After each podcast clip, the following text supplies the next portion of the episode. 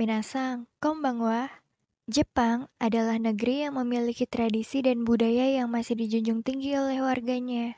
Setiap musim punya perayaan yang berbeda-beda, tidak terkecuali saat musim panas tiba. Ada festival musim panas yang biasa disebut Natsumatsuri. Natsumatsuri diadakan selama musim panas, yaitu bulan Juli sampai Agustus. Festival-festival ini diselenggarakan untuk memperingati berbagai hal, mulai dari penghormatan pada dewa, perayaan musim, dan peringatan sejarah. Beberapa festival juga ada yang diselenggarakan berhari-hari. Orang Jepang akan datang ke Natsumatsuri bersama teman, keluarga, atau pasangan sambil mengenakan pakaian tradisional, yaitu yukata atau hapi.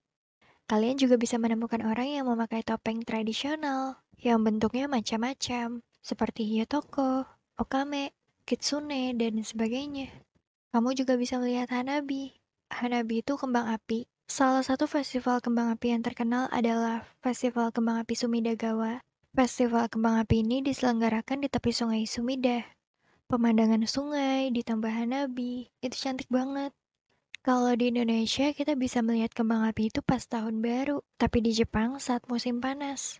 Terus ada Mitama Matsuri, salah satu festival yang diadakan di Kuil. Dalam festival ini akan menampilkan 30 ribu lentera yang berlangsung selama 4 hari. Tujuannya memberi dedikasi untuk pahlawan yang telah meninggal pada Perang Dunia II.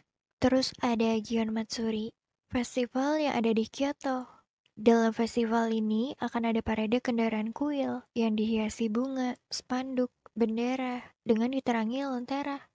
Lalu ada Aomori Nebuta Matsuri, festival yang diadakan di Prefecture Aomori. Dalam festival ini akan ada arak-arakan Nebuta, menggunakan dekorasi seperti tokoh sejarah, mitologi, hewan, atau aktor kabuki. Ada juga lentera raksasa. Mereka akan mengaraknya di tengah kota sambil diringi musik dan tarian daerahnya. Terus ada Aizen Matsuri, festival yang diadakan di Osaka. Dalam festival ini akan ada parade yang membawa geisha dalam tanduk khusus, diarak dari kota ke kuil. Lalu ada Tenji Matsuri, festival yang diadakan di sungai. Akan ada banyak kapal atau perahu yang dihias, dan pengendaranya memakai pakaian tradisional. Terus Tanabata Matsuri, orang-orang akan membuat harapan di kertas warna-warni kemudian digantung di pohon bambu.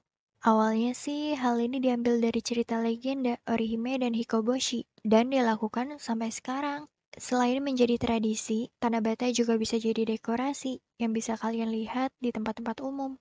Lalu, obong matsuri, tradisi yang dirayakan untuk mengenang arwah leluhur. Bagi orang yang merayakan, mereka akan menyalakan api unggun kecil yang biasanya disebut mukaebi. Terus mereka berdoa, menyiapkan makanan untuk persembahan. Mungkin kalau di Indonesia tuh kayak sesajen. Terus juga nanti ada tarian namanya Bon Odori.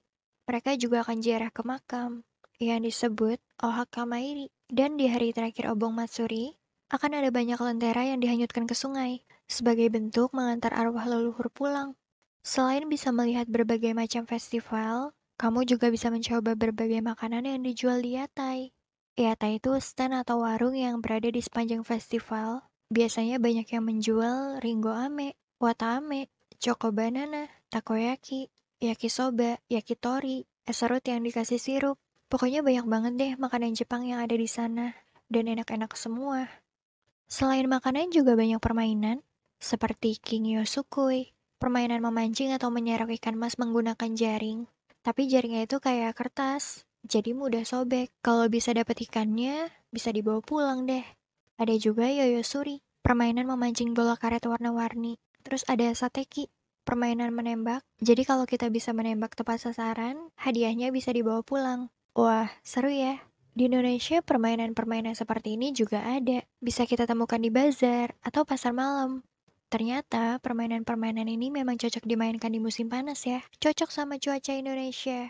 Nggak ada musim panas sih, tapi udah panas setiap saat. Keanekaragaman budaya bukan hanya menampilkan keindahan, tetapi penuh makna di dalamnya. Menjadi keyakinan yang harus dilestarikan oleh warganya, adanya cerita turun-temurun menjadi bentuk mendefinisikan nilai-nilai leluhur pada generasi berikutnya. Musim panas memang identik dengan cuaca cerah dan warna-warninya, pembawa ceria bagi yang bisa menikmatinya.